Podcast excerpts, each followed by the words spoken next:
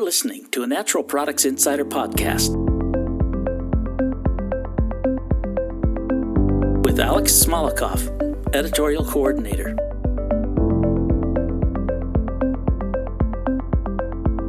Brought to you by SupplySide West, October 15th through the 19th in Las Vegas. And welcome to the Healthy Insider Podcast. My name is Alex Smolokoff. I'm an editorial coordinator with Natural Products Insider, and uh, today I welcome a very special guest, Harbinder Mann. Harbinder is Associate Director, Trade Marketing and Stewardship with the Almond Board of California. Harbinder, thank you so much for joining me today. Thank you for inviting me, Alex. I'm looking forward to this.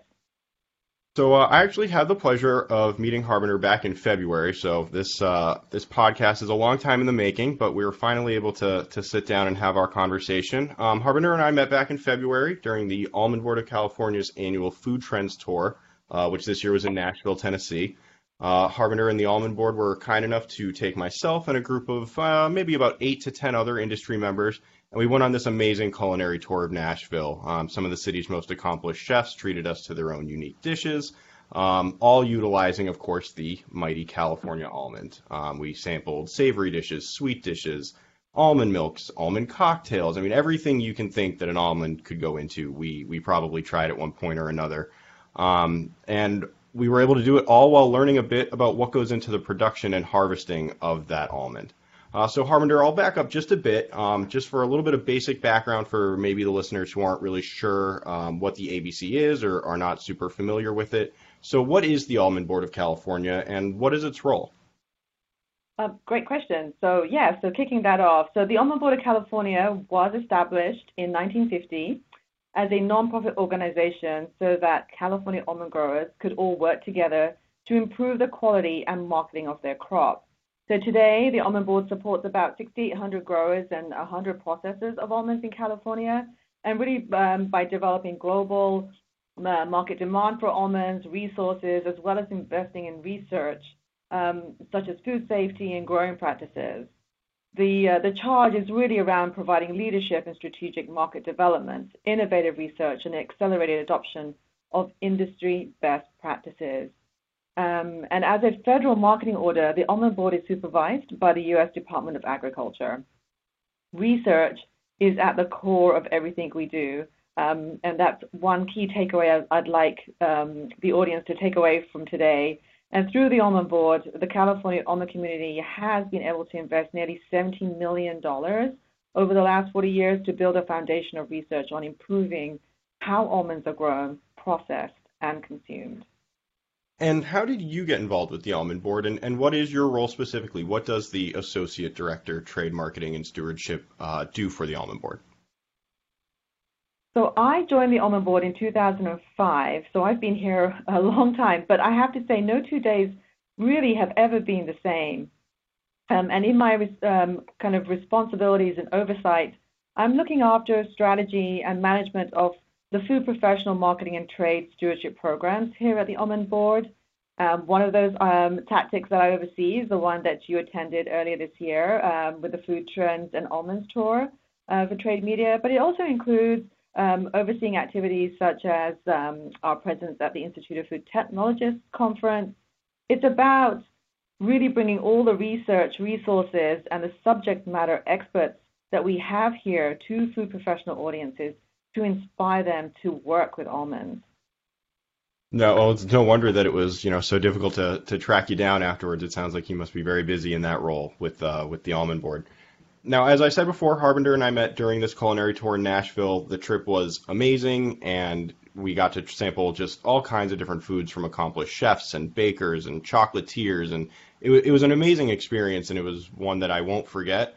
Um, but obviously, there was also an educational aspect to the trip. It wasn't all just about indulging ourselves um, from basically the time we woke up until the time we went to sleep. Uh, there was an educational aspect, and, and that really focused on how the almonds that we were being treated to got from the orchard to our plates. And, and the main theme of that discussion was sustainability. Uh, that word came up quite a bit during our conversations. So, Harbinder, what does sustainability mean to you? Um, and obviously, especially in the context of uh, almond growing, and how is the Almond Board of California um, striving to achieve that sustainability?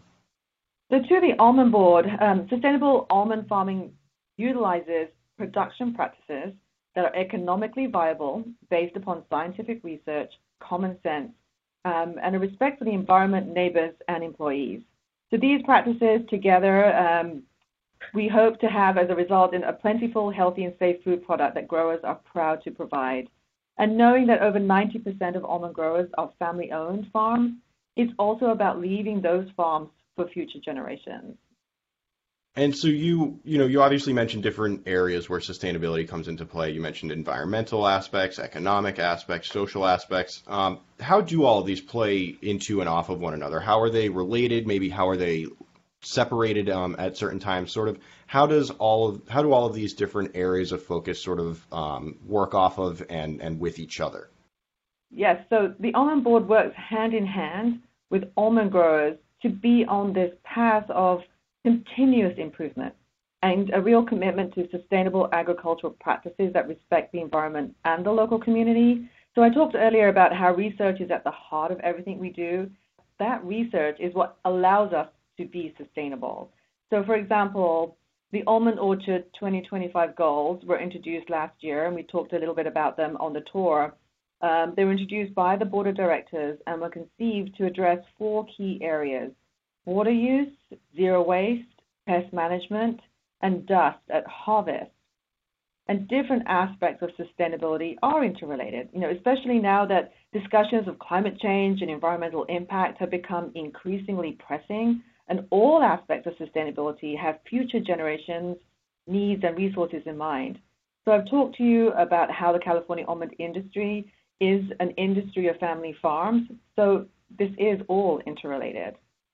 And when you, you talked about some of those specific goals, could you go into a little bit more detail? Uh, I know that when we were on the tour, there were some very, very, um, very specific goals set in mind as far as um, decreasing water usage um, and some other some other very specific uh, milestones or, or, baselines that you were hoping to reach. Uh, could you go into a little bit more specific detail about maybe what exactly those goals are that you all hope to reach by 2025?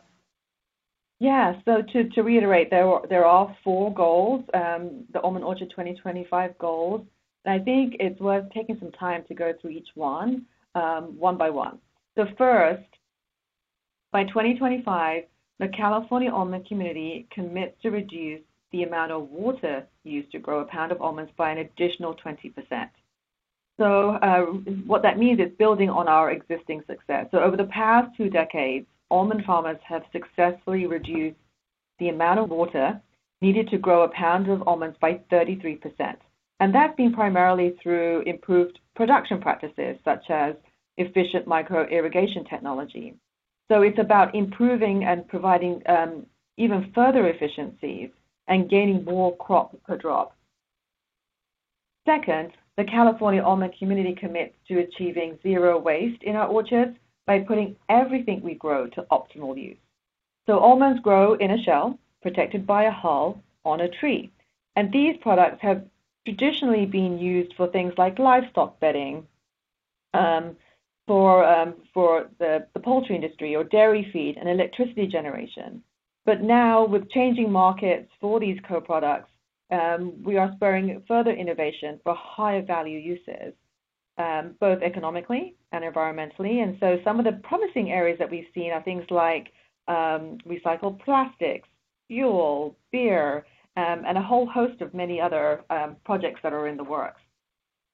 And then third, we commit to uh, increasing the adoption of environmentally friendly pest management tools by 25%. So responsible almond farming requires protecting the crop and the trees from things like bugs and weeds and disease through what we uh, call an integrated pest management approach. So this means using tools and techniques like beneficial insects, habitat removal, mating disruption, and when necessary, pesticides. And fourth, we commit to reducing dust during harvest by 50%. So California almonds are harvested by shaking the nuts to the ground and then they dry naturally in the sun before being swept up and collected. So Within these processes, dust can collect in our local communities. So to address this nuisance, the almond community is also taking short and long-term steps to imagine how we might change some of our harvesting techniques. And as we move forward with these goals, we will be reporting on them on a regular basis. That leads directly into my next question, which is that you know it seems like these are obviously very lofty goals and, and very noble goals, um, but you do have at least right now a, a five year period in which to try and, and reach them. So the first part of my question would be, you know, how fluid are these goals? Do they change with the times? Are they constantly being updated, or, or are they pretty much set in stone as a way to you know really enforce the fact that you want to get there by 2025? Uh, and then how are you keeping track of that progress? What does tangible progress look like in some of these areas, uh, especially with the ones that are maybe a little bit less quantifiable as far as percentages, um, but kind of more all encompassing. So, how, how are you tracking this progress and, and what does this progress actually look like? So, there are several ways and sources of data that we are using to track progress. The first being the California Almond Sustainability Program, which is a set of modules that gathers information through farmer self assessment and it includes um, areas such as irrigation management, nutrient and soil management, air quality, energy efficiency, providing statistically significant metrics about the adoption of sustainable practices within the California almond community. So CASS then allows farmers to see how they are tracking in their local community and across the industry, and it gives them a roadmap to identify areas for improvement in their operations CASS will also be, you know, a real central component to measuring behavior change among almond farmers and a critical factor to achieve these goals. However, we'll also be working with other data that's available here in California, such as the California Department of Pesticide Regulation, and um, we, we even have a life cycle assessment. So there are several sources. And the exciting news is that a lot of the questions that are included in the modules um, has allowed CASS to be benchmarked against a Farm Sustainability Assessment Program, FSA 2.0, at the gold level equivalency through SAI, the Sustainable Agricultural Initiative. Um, and that is in place um, together with the US and California regulatory systems. So that's a real mouthful, but together then we have uh, various sources of data uh, for tracking and allows us to also to track to some um, systems that are in place globally, such as SAI. And are there any, um, I'm trying to think about the best way to phrase this, are there any in, incentives beyond the end goals themselves to help these farmers reach these goals, or are, are there any um, punishments might be a little bit strong, but is there any negative reinforcement for any farmers who either fail be, despite their, their best efforts to reach these goals or, or who maybe um, aren't putting these practices in place uh, to reach these goals? Is, is there any um, sort of system in place to, to keep these farmers on track as far as making sure that they are a doing what needs to be done to reach these goals, and that b um, and you did touch on this that they are getting whatever assistance they need in order to reach them. So what you'll note with the CASS system is that there are various tools that really help the growers on their sustainability journey. There is um, the online apps and mobile apps within those modules that allow them to get there. It is a um, self-assessment, but what growers are able to do is really see how they are tracking against their neighbors and against the rest of the state. It provides them with the tools to move forward in um, any of the areas uh, where there are gaps. So more than anything, it's about education. It's about providing them with all the resources and education that they need. And at the end of the day, this is a program that the growers are funding. I mean, I think I think that all sounds sounds great, and I think that people, and certainly I would include myself among those people, uh, until this trip that we went on, just don't realize what goes into the actual production of the foods they eat, and especially something as as ubiquitous as almonds. I mean, like I said, they were in so many different uses and so many different foods that we tried, and and you know people are eating them all the time, and I, I don't think they realize necessarily what goes into a actually getting those almonds from the orchard to their plate. Uh, and then B, you know, what the people who are actually growing them are trying to do to, you know, improve those efforts and, and improve the environment, um, and and you know, make sure that they're doing so in in the most uh, sustainable way possible and, and in the most responsible way possible. Um, before we wrap up, was there anything else that maybe you wanted to touch on that I didn't ask, or, or just anything else that you might want people to know about whether it be the almond board uh, or these goals specifically, or just really anything at all um, involved in in the world of almonds? Well, what I would say is that environmental goals have continuously been at the forefront for the Almond Board. You know, one theme in this interview has been research, and we've always been committed to it. The almond, the Almond Orchard 2025 goals are just the latest way the California almond community has committed to improvement. Uh, the community has long supported research. So I will say, so on things like bee health and pollination, we've invested since 1976, on air since 1977, and energy since 1979, um, and, and more. So California almond farmers continuously work to improve their practices in a way that benefits communities and the planet and their future generations. And I really look forward to providing future updates to you um, as we move towards the 2025 goals.